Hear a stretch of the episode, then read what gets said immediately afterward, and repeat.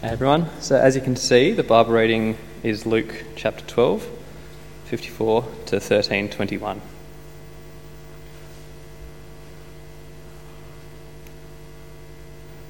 He said to the crowd, When you see a cloud rising in the west, immediately you say, It's going to rain, and it does.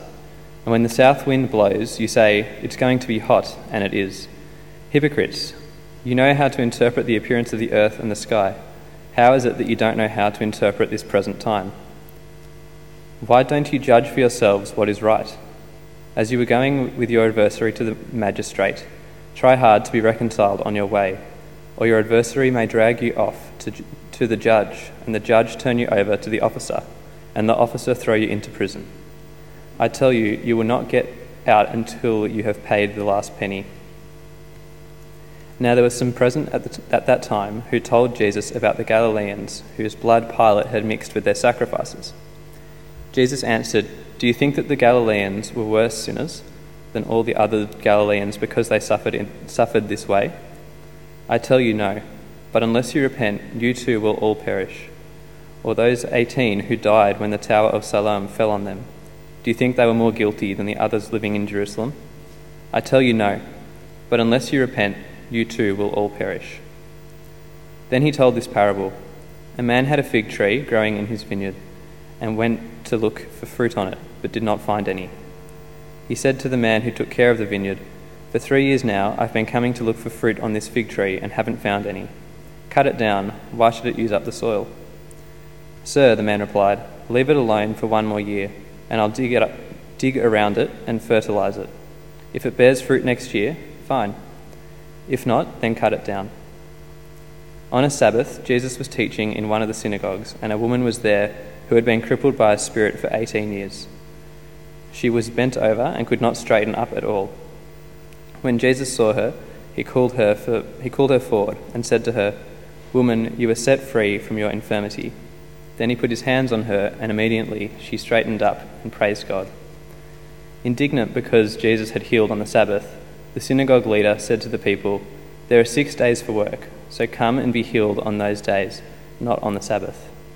The Lord answered him, You hypocrites, doesn't each of you on the Sabbath untie your ox or donkey from the stall and lead it out to give it water?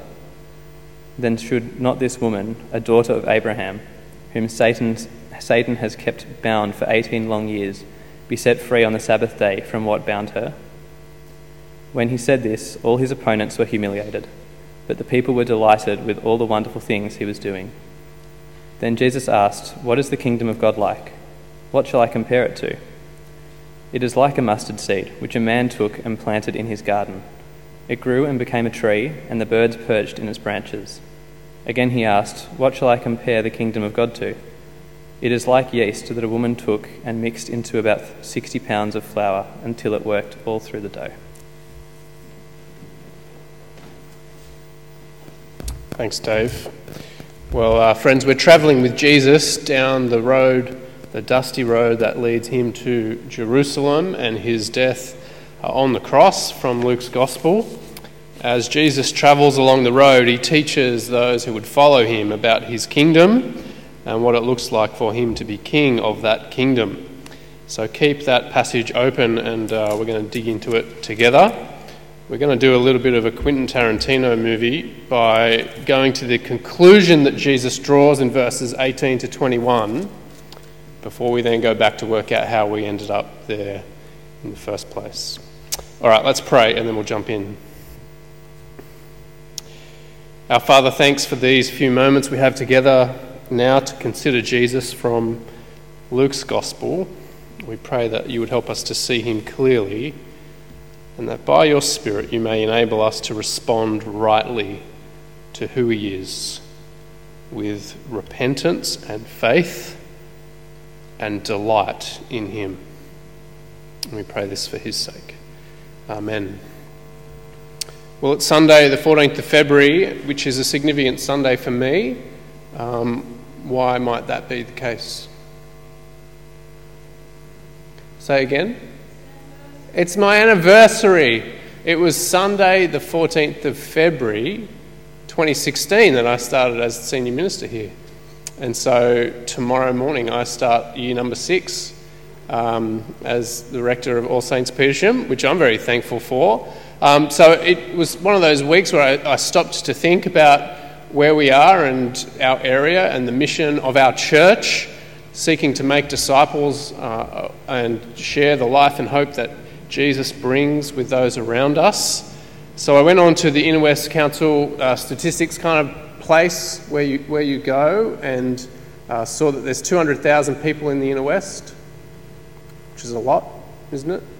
And uh, I zeroed in a little bit further and worked out that in this geographical area, it's not quite represented by my red square, but if you walk, say, a K that way to Officeworks, if you walk a K that way to the edge of Marrickville Park, and a K that way to 7 Eleven, and a K that way to Parramatta Road, within that geographical area, you've got about 16 to 18,000 people,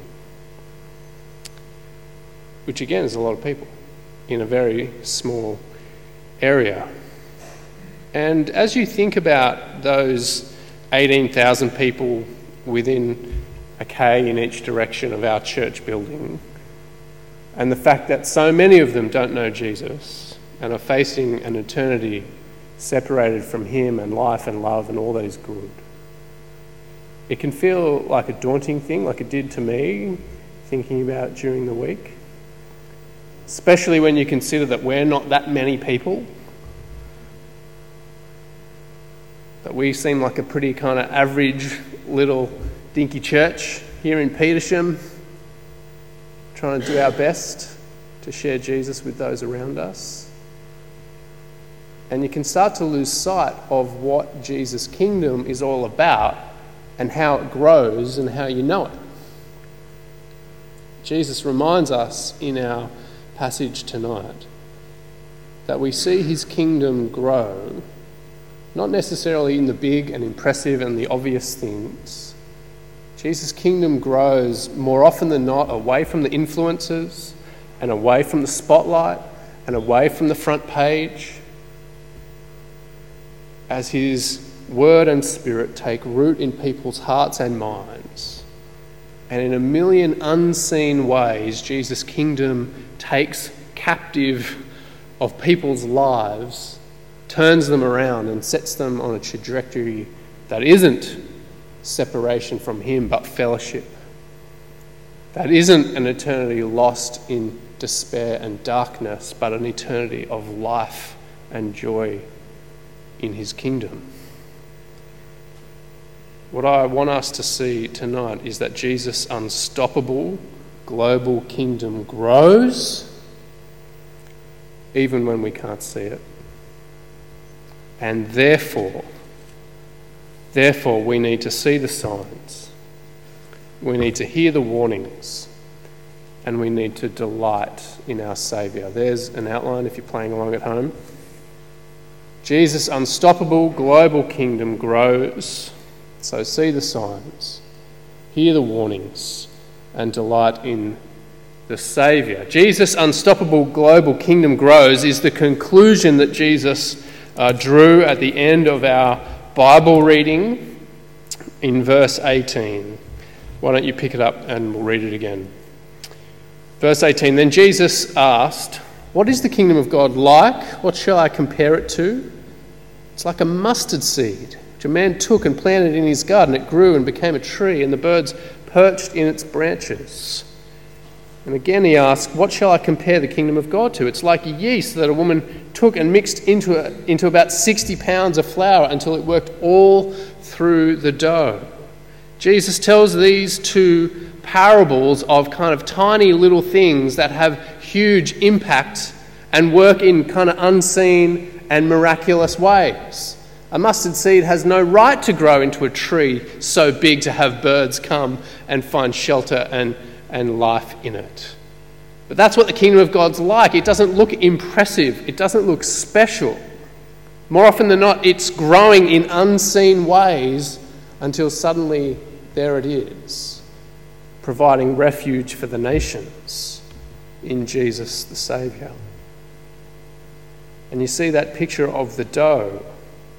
The dough doesn't change itself, but the yeast works all the way through that tiny little organism that goes through a vast amount of dough to create big change in significant ways. It's a great encouragement for us, I think, as we consider the way the kingdom of God takes root in people's lives and brings about change in so many small and unseen and yet eternally significant ways. And reminds us not to look for the things that are big and impressive, that are shiny and valuable in the eyes of the world, but to set aside Jesus as Lord in our hearts and to delight in that miracle and to depend upon Him every day.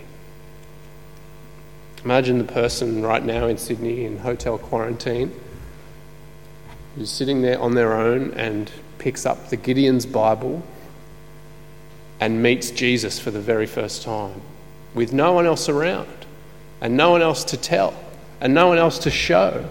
There's the kingdom of God, unstoppable, growing in the world. Imagine the bloke on the train silently praying, Our Father in heaven, hallowed be your name. An invisible expression of the kingdom of God taking root in someone's life and having an impact in the world. Imagine the child at the dinner table who's simply hearing the voice of Jesus as their mother reads from the Gospels. Imagine the uni student at 2 a.m. who chooses to listen to their audio Bible instead of looking at porn. The kingdom of God taking root and overthrowing the ways of sin and Satan in this world.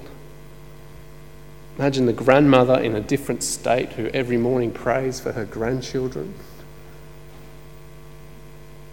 Imagine the, the businessman who anonymously gives to support a Bible college in Kenya. Imagine the kindy mum who offers to pray for our stressed out friend at the school gate. Imagine the guy who finally muscles up enough courage to ask his brother to read Luke's gospel with him and to meet Jesus for himself. Imagine the family who pray on the drive to school for our link missionaries in the morning. Imagine the growth group who patiently cares for that prickly growth group member. It's not me. Imagine the scripture teacher who faithfully teaches about Jesus despite their own fears and, and despite obnoxious students. Or the dyslexic teenager who battles their way through a psalm every night before bed. Or the retiree who joyfully welcomes visitors at church or the cancer patient who patiently and prayerfully, sitting in the chemo chair, casts all her anxieties upon her Heavenly Father because he, she knows He cares for her. Seemingly unimpressive, mostly invisible ways that Jesus' unstoppable, eternal, hope giving, life affirming, Satan rejecting, sin defying kingdom of God advances in the world. Doesn't look glossy and big and impressive, but it's the most eternally significant happening thing happening in the world around you right now. Which is always the way Jesus' kingdom has advanced. Imagine the Lord of history, the Saviour of the world, walking slowly to Jerusalem on a dusty road knowing that he goes to a brutal beating and a mocking crowd and an unjust trial and a humiliating death to restore God's world and to reconcile us to our Heavenly Father, to forgive our sins and to bring life and hope to a weary and a very wayward world. That is the great joy. That is the amazement. That is the wonder of Jesus' eternal unstoppable global kingdom that advances in the world. And if that's the conclusion that Jesus draws, then we need to hear him even more um, clearly tonight.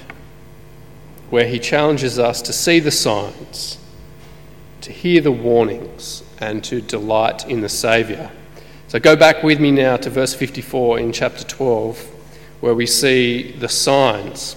Jesus said to the crowd, When you see a cloud rising in the west, you immediately say it's going to rain, and it does. And when the south wind blows, you say it's going to be hot, and it is. You hypocrites! You know how to interpret the appearance of the earth and the sky. How is it that you don't know how to interpret this present time? And why don't you judge for yourselves what is right? Are you going with your as you're going with your adversary to the magistrate, try hard to be reconciled on the way, or your adversary may drag you off to the judge, and the judge turn you over to the officer, and the officer throw you into prison. I tell you, you will not get out until you have paid the last penny. Jesus is saying, You know how the world works, right? In that last one, isn't it better to um, be reconciled along the way than to roll the dice with the judge? If that's true, how much more with the judge of all the world who judges justly and righteously and precisely the lives of all who will stand before him on the final day? Why would you roll the dice with the perfect judge of heaven and earth, the one with the keys to heaven, to heaven and hell? Much better to be reconciled along the way. Much better to have repented and believed the gospel. To have your sins removed from your shoulders as they're placed on the shoulders of Jesus at the cross, so that you can stand before the judgment seat of the judge of all the earth with assurance and confidence on the last day rather than with this, your sin on your shoulders that you will be judged for justly and righteously. The great writer Leon Morris said these people could discern the sky, but they could not discern the heavens. If you can see the way the world works, there's a cloud, it's going to rain there's the south wind, it's going to be hot. If you can read financial markets and opinion polls, if you can discern test scores and social trends and look at property markets, then look and hear and listen to Jesus' words and read the signs. As you see his life, as you hear his teaching, as you see his miracles, the deaf hear, the blind see, the dead are raised. Jesus is risen. Read the signs. The kingdom of God is advancing in the world, and Jesus is the king of that kingdom. Judge rightly.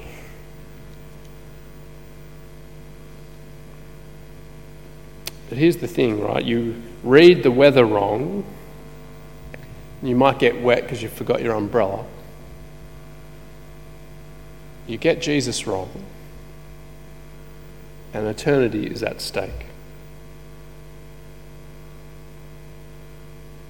You get opinion polls wrong, you muck up a test score, you fail at the property game. There's no great consequence.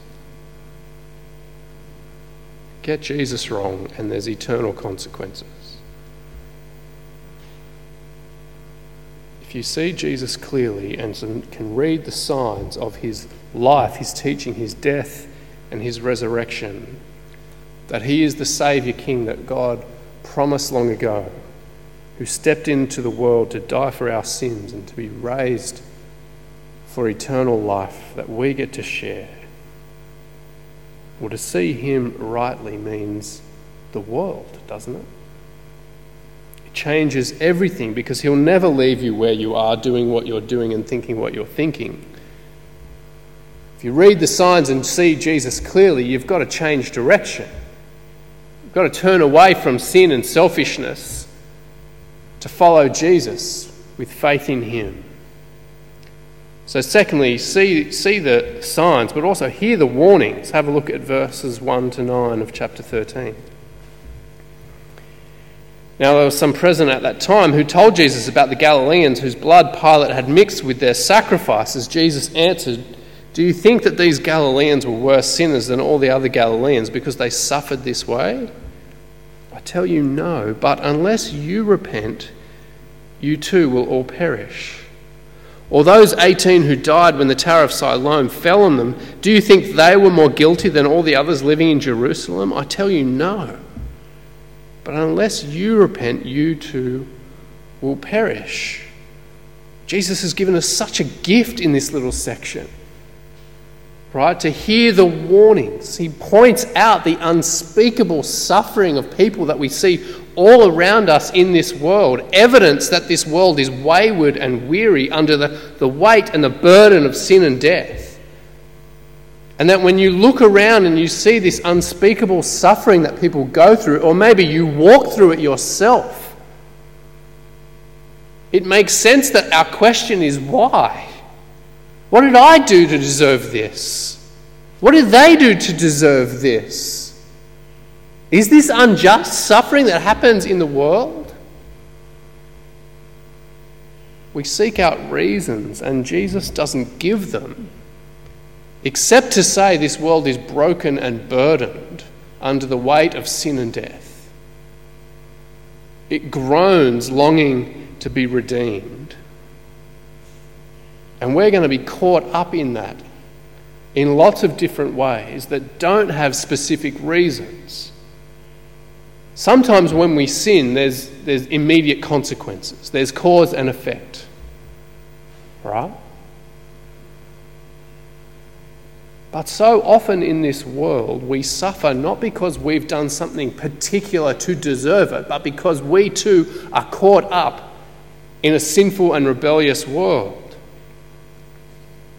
And Jesus' explanation here to hear the warnings, to see the sin and suffering in the world, and to take it as a sign to repent, not because you caused that, but it's a reminder that evil and injustice, sin and suffering doesn't just happen out there, it also comes from in here.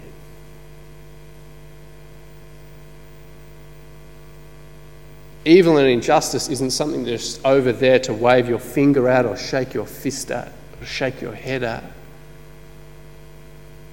But Jesus says it's out of your heart that comes anger. It's out of your heart that comes rage. It's from the desires of your heart that comes sexual immorality.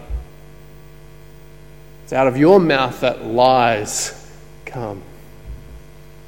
It's out of your heart that selfishness rears its head each and every day. So, as we see evil and injustice out there, Jesus says, don't just seek reasons that God, for His good reasons, doesn't often give us. Instead, when you see the evil and injustice and the suffering of this world, take it as an opportunity to repent. Repent is that kind of religiously sounding word that means to change. To change your mind, to change direction, to turn around, to stop going your way and to start going Jesus' way.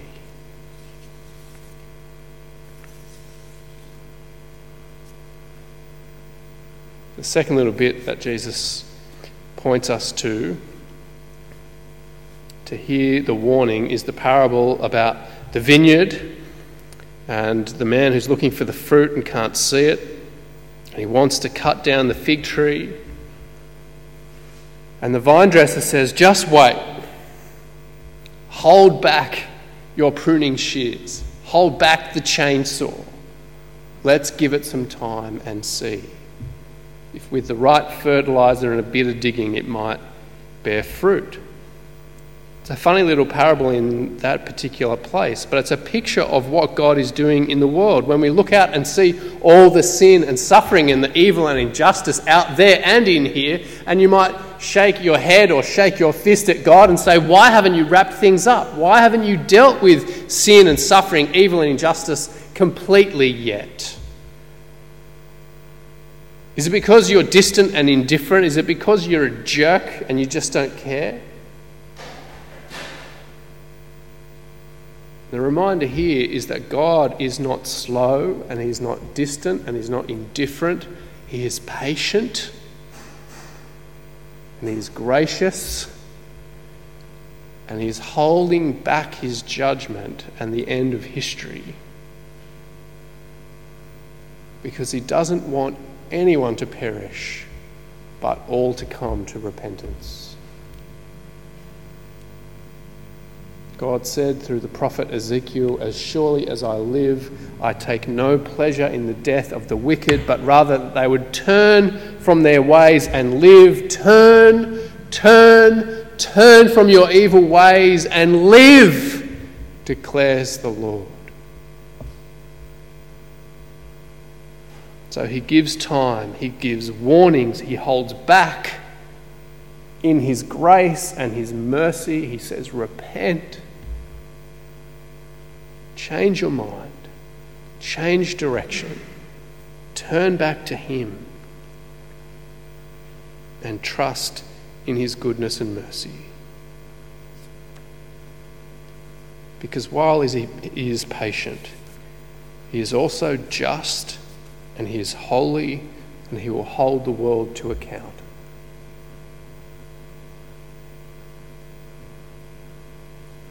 In verses 6 to 9, God is looking for the fruit of repentance, the turning of hearts and minds in humble trust to follow Jesus and to walk in his ways. And that's not the fruit that he's seeing all around him. Because what he keeps pointing out to those around him is the fruit of religious hypocrisy, which is not the fruit of repentance.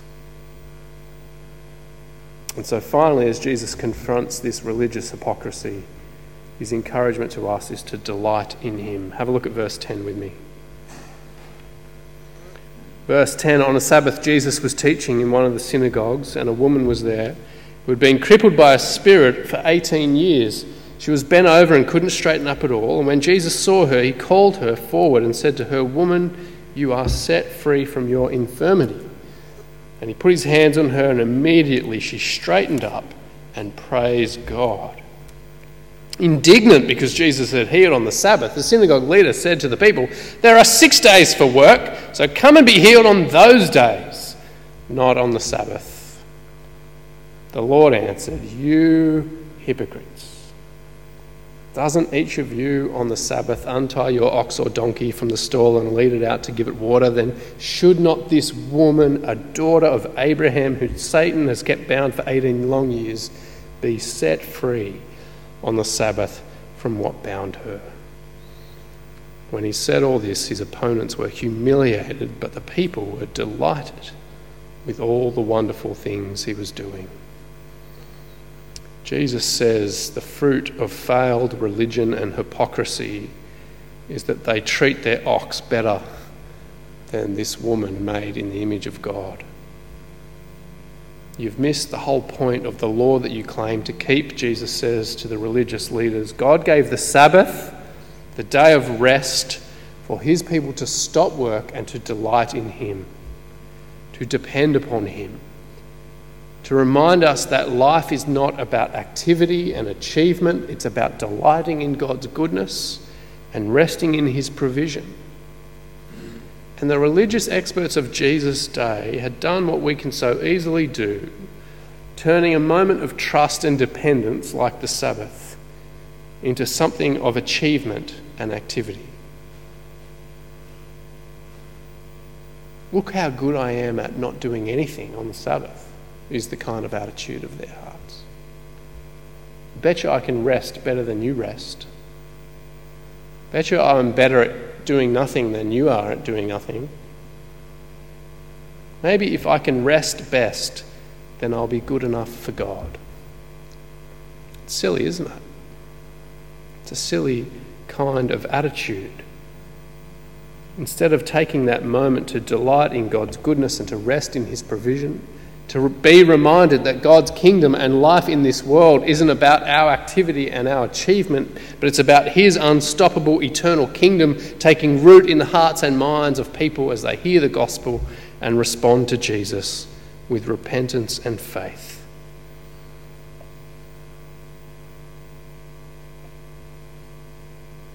If all that's true, Jesus' kingdom is unstoppable. Kingdom of life and hope in his name. The kingdom that defies Satan. The kingdom of joy and eternal rest at his right hand. And we need to see the signs of Jesus' life and death and resurrection. We need to hear the warnings that unless we too repent, we will perish. And we need to respond not with the activism and the activity and the achievement that makes us look good and places us at the centre of our own Christian lives,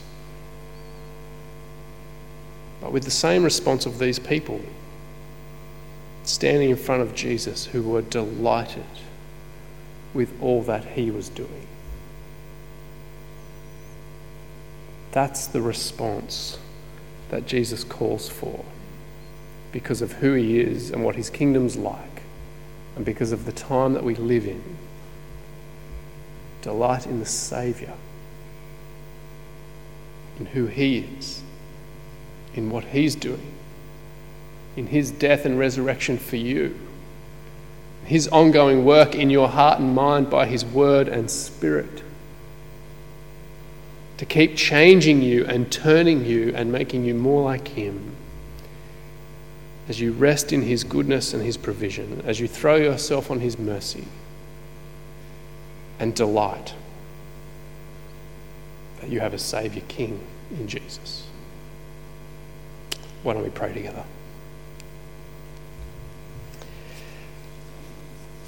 Our Father, we thank you so much for our Saviour King Jesus for his life, his death, and his resurrection, for his ongoing work in the world by your Spirit, turning men and women and children away from themselves and towards your mercy and goodness. Help us to see him clearly, to repent and believe, and to delight in our Saviour Jesus. For your glory we pray. Amen.